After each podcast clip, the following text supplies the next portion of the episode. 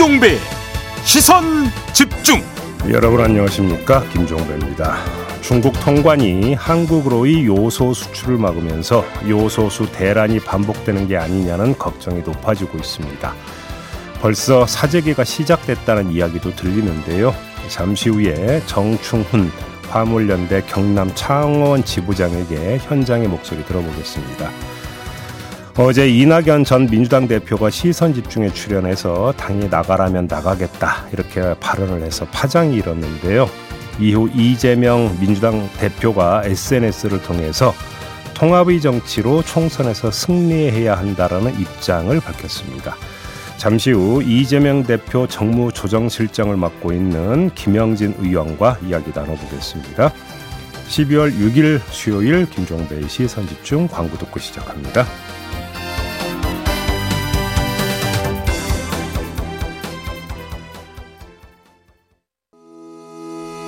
시선 집중은 촌철님들의 다양한 목소리를 기다립니다. 짧은 건 50원, 긴 건 100원인 문자 메시지 샵 8001번, 스마트 라디오 미니와 유튜브 라이브로도 시선 집중과 함께 하실 수 있습니다.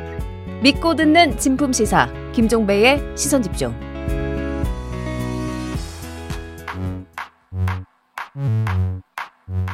뉴욕에 뉴욕 타임즈가 있다면 시선 집중에는 JB타임즈가 있다 촌철살인 뉴스 총정리 JB타임즈 더마카와 함께 시선 집중의 문을 열겠습니다. 어서 오세요. 네, 안녕하세요. 더마카입니다. 타이거님이 종배님 오늘 체크무늬 남방 아주 young해 보입니다. 젊어 보인다는 뜻이죠? 네. 저번에 한번 입고 왔을 때 말씀을 드렸습니다. 6천 원짜리라는 거. 네. 아, 그 뒤에 가격은 꼭 얘기 안 해도 된다니까. 꼭 저렇게 밝히신다니까. 음, 음. 나라사랑님, 네. A형 독감으로 본방 사수가 힘들었는데 제이비와 더마카의 목소리가 환청이 들릴 정도로 금단 현상이 생기더라고요. 네. 힘들었습니다. 촌철님들 모두 독감 조심하세요. 동지의 느낌입니다. 저도 A형 독감이었거든요. 아, 요즘은 되게 유행하더라고요. 네, A형 독감 제이비가 저희 제작진한테도 퍼뜨렸죠. 자, 그리고 네. 삶의 지혜를 구하는 질문도 하나 들어와 있습니다. 네. 아기 공룡 둘리님. 안녕하세요. 오늘 회식인데 감기 걸렸다고 하고 빠지며 빠지고 싶은데 네. 너무 뻔한 거짓말일까요, 제이비? 그럼 제가 뻔한 대답을 드릴까요? 아마 대답이 이렇게 돌아올 겁니다. 소주에 고춧가루 타서 마시면 돼. 오, 언제적 얘기야. 그러니까 뻔한이라고 했잖아요, 지금. 아니 삶의 지혜를 구하고 계시잖아요. 그럼 감기 말고 다른 핑계를 하나 알려주세요. 눈도장 찍고 그냥 빨리 가세요. 그게 더 나아요. 아, 괜히 물어봤죠? 네. 김영민님, 믿고 듣는 진품 시사 김종배의 시선 집중 매일 아침 잘 보고 잘 듣고 많이 배우고 있습니다. 수강료는 구독, 좋아요, 그리고 지인 10명 전파로 대신하겠습니다. 맞습니다. 네, 맞습니다. 네, 이렇게 정답 제가 하나 읽어드렸고요. 뉴스와 분석이 함께하는 제이비타임즈 오늘 주목할 첫 번째 뉴스 어떤 건가요? 윤석열 대통령이 어제 국민의힘 당 사역과 2시간 동안 오찬을 했다는 것 아니겠습니까? 이 자리엔 용산의 신임 수석들도 참석을 했는데 그러니까 일종의 상견례 자리였던 셈이 되겠죠. 자, 오찬 뒤에 이만희 국민의힘 사무총장이 브리핑을 했는데요. 들어보시죠. 어려운 민생을 챙기는 정책, 예산 등 모든 분야에서 당과 대통령실 간의 원활한 소통 체계를 강화하자는 데 뜻을 모았습니다. 이로써 게임은 사실상 끝났다고 봐야 되지 않겠습니까? 네. 혁신이와의 밀당 게임은 이로써 끝났다. 이렇게 봐야 될 것 같은데 어제 오차는 윤석열 대통령이 김기현 지도부와 함께 간다는 선언과 다름없는 거 아니겠습니까? 그러니까 윤석열 대통령이 이렇게 김기현 대표에게 신임 의사를 표명한 마당에 뭐 불출마해라, 험지 출마해라 이런 얘기가 먹혀들 여지가 얼마나 있겠습니까? 이렇게 뭐 판정이 됐다고 봐야 되고요. 다른 점을 한번 좀 주목을 해보죠. 어떤 점이죠? 이만희 사무총장의 브리핑 한 대목이 더 있는데요. 마저 들어보시죠. 가덕도 신공항, 북항 개발 등 부산 지역 발전을 위한 차질 없는 정책 추진과 글로벌 국제 허브 도시 특별법 제정 등에 대한 논의가 있었습니다. 자, 이 내용은 누가 봐도 엑스포 유치 실패를 고려한 내용이라고 봐야 됩니다. 유치 실패로 인해 이반할 수 있는 부울경의 민심을 붙잡기 위해 갖은 수를 다 쓰고 있는 것으로 해석할 수 있는 거 아니겠습니까? 근데 이 해석이 2차 해석을 낳는데 그게 뭐냐? 불경에 있는 중진들을 쳐낼 다시 말해서 불출마해라 험지 출마해라라고 등 떠밀 여력이 얼마나 있겠느냐라고 하는 해석으로 연결이 되는 겁니다. 왜 그러느냐? 현지 민심이 안 좋아질까봐 노심초사하고 있는 마당에 그곳에 오랜 기간 둥지를 틀어왔던 중진들을 등 떠밀면 중진들이 알겠습니다 하고 인상투로 자진해서 뛰어들지는 않을 거 아니겠습니까? 그러면 반발을 할 거 아니겠습니까? 반발을 어떻게 해야 됩니까? 철퇴를 가해야 될 거 아닙니까? 철퇴를 가하면 어떻게든지 방탄 그 저기 다시 반발력은 더 커지지 않겠습니까? 그러면 불경 지역에서 이렇게 평지 풍파를 일으키면서 지지고 복을 지금 개제냐라고 하는 문제가 제기가 된다라는 것입니다. 따라서 불경 지역에 있는 중진들을 일정하게 교통 정리를 해서 낙하산 부대를 강화시킨다 하더라도 대놓고 밀어붙이는 방식은 당분간은 쉽지가 않다라는 이야기로 연결이 된다는 겁니다.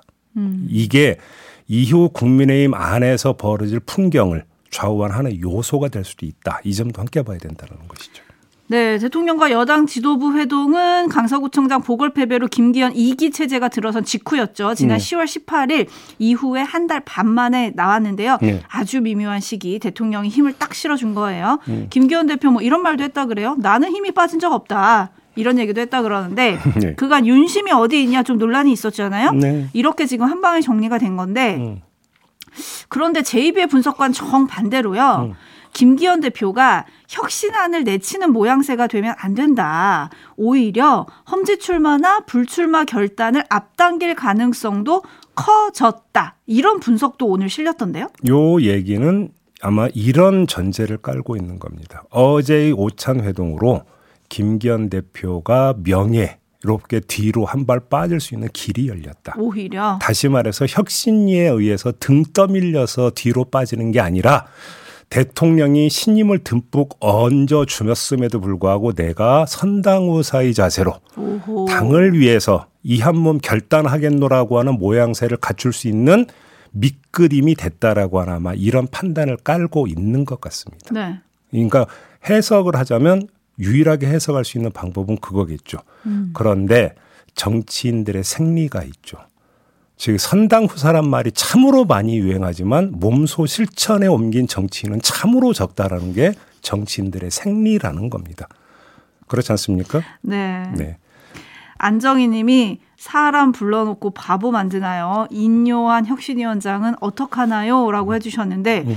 오늘이죠. 김기현 대표와 인요한 혁신위원장이 만난다. 이런 얘기가 지금 나오고 있거든요. 네. 내일 혁신위가 그 희생안을 올린다고 한 날이잖아요. 음. 그 전에 만난다? 오늘 무슨 얘기를 할까요?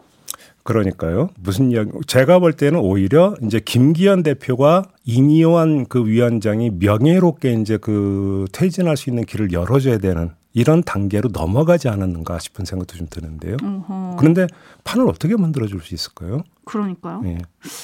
아무튼 어떤 말이 오고 갈지 좀 시선 집중하겠고요. 그리고 서로 딱 처음 만나서 악수할 때의 표정을 보면 알 수 있잖아요. 누가 승자인지.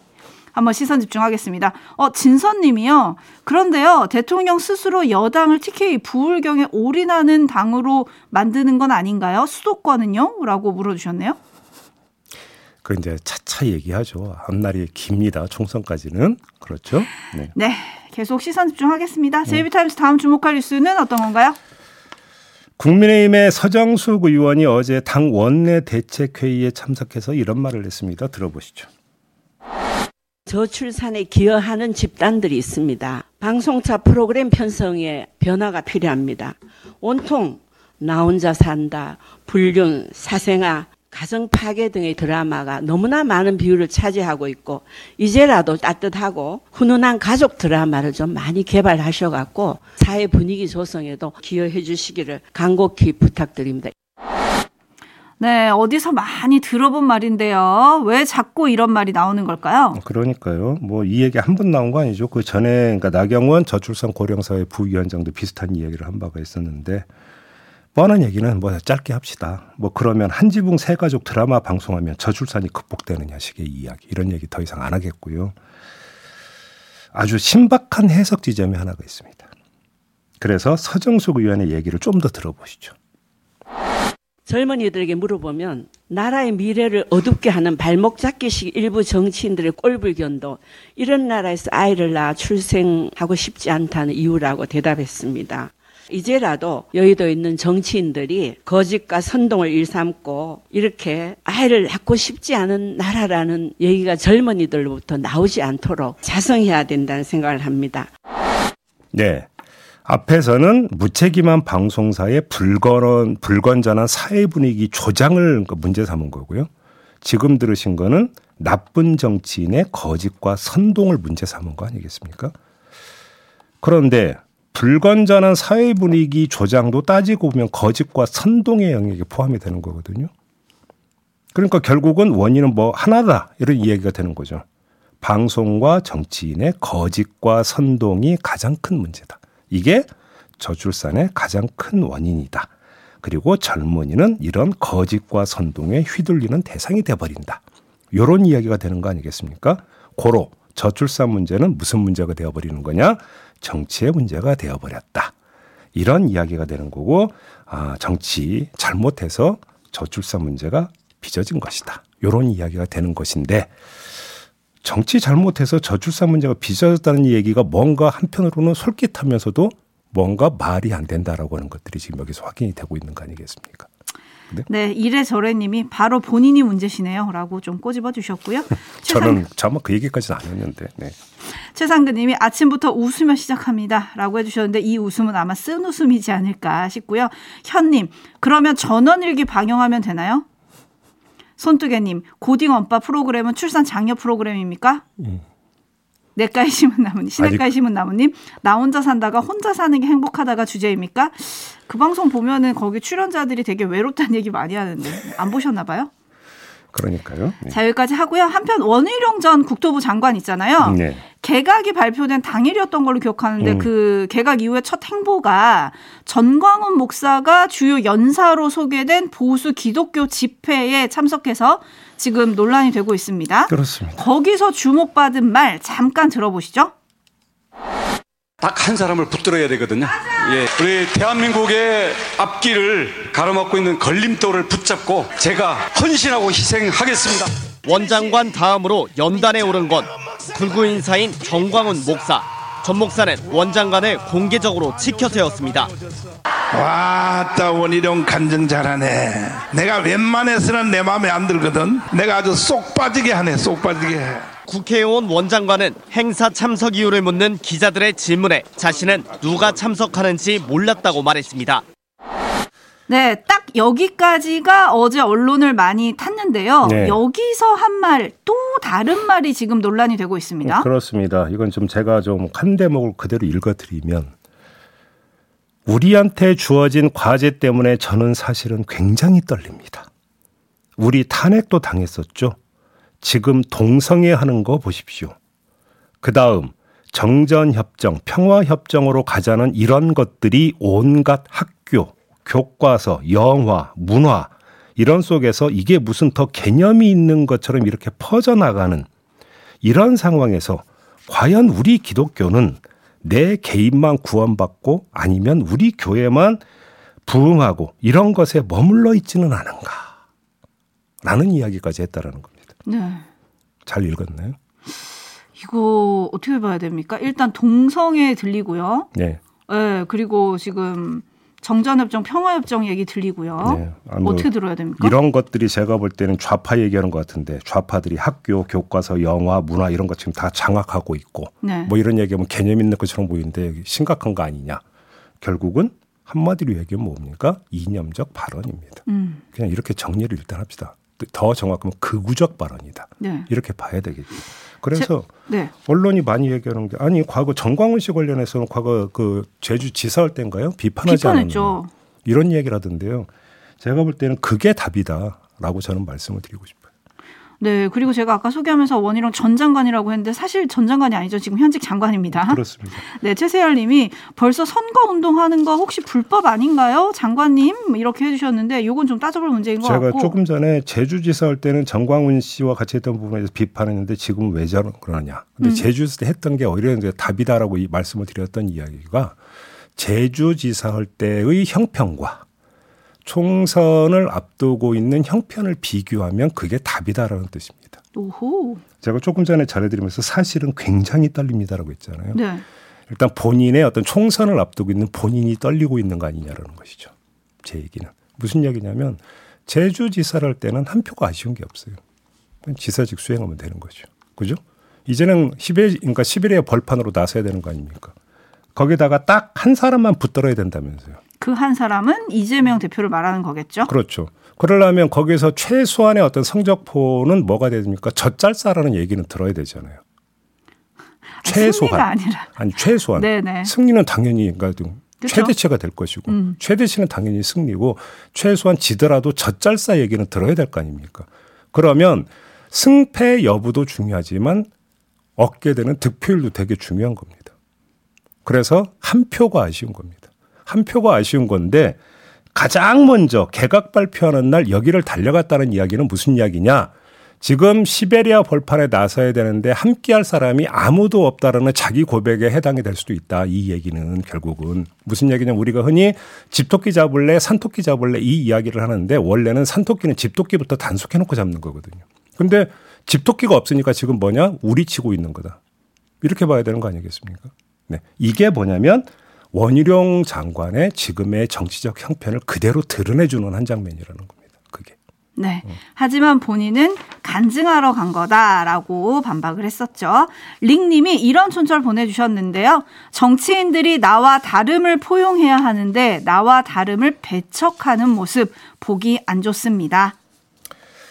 이렇게 마무리하고요. 뉴스 분석이 함께하는 제이비타임즈 다음 주목할 뉴스는 어떤 건가요?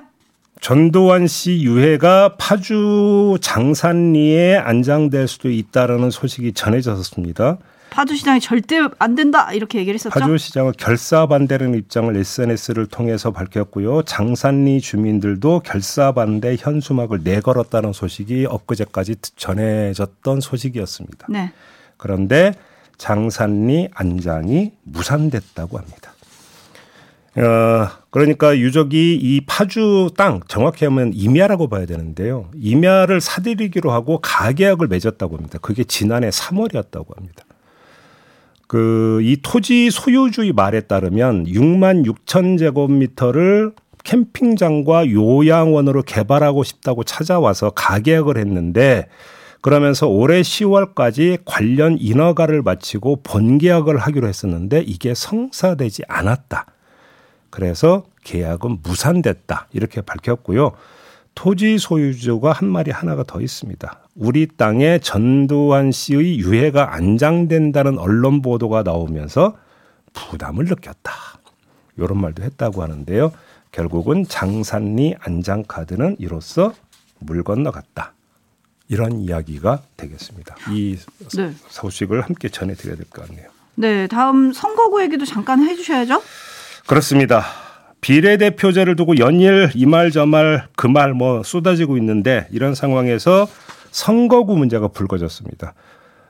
지역구 조정 문제인데요. 중앙선거관리위원회 산하 국회의원 선거구 획정위원회가 어제 국회의장에게 획정안을 제출했는데 그냥 복잡한 뭔가 빼고 큰 틀에서 전하면 서울과 전북에서 각각 지역구가 하나씩 줄어드는 그리고 경기와 인천에서 하나씩 늘어나는 이런 안이라고 하는데 민주당이 지금 반발하고 나섰다라는 거 아니겠습니까?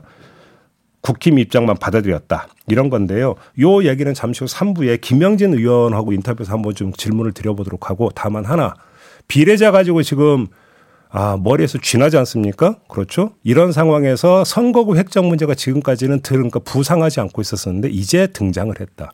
그러면 어떻게 되는 거냐?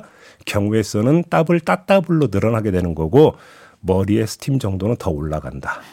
그리고 처리 시점은 더 늦어질 가능성이 높아졌다. 이런 이야기로 정리가 될 수 있는 것이죠. 네, 홍익표 원내대표가 비례제의 경우에 내년 1월까지 시간이 있다고 했는데 선거구까지 여기에 덧붙여지면은 더 늦어지는 거겠네요. 그러면? 그러니까 더도 이제 한동이 있기 때문에 선거는 치러야 되니까 언제까지가 될지는 모르겠는데 날림이 될 가능성이 상당히 또 있다 이런 이야기로 연결이 되는 거 아니겠습니까? 그게 네, 우려되는 것이고요. 그렇게 돼 버리면 그 다음에 어떤 이야기가 나오는 겁니까? 뭐 원칙인 이런 것 떠나서 이제 급하고 결정을 해야 되니까 현실론이 급부상한다 이렇게 돼버리면 상황 논리에 따라서 이런 얘기로 연결이 되는 거겠죠. 네, 태권부의님이 빨리 결정하고 결말을 맺읍시다라고 했는데 과연 국회가 그렇게 할지 시선 집중하겠습니다. 자 마무리하겠습니다. 더마카 수고하셨어요. 고맙습니다.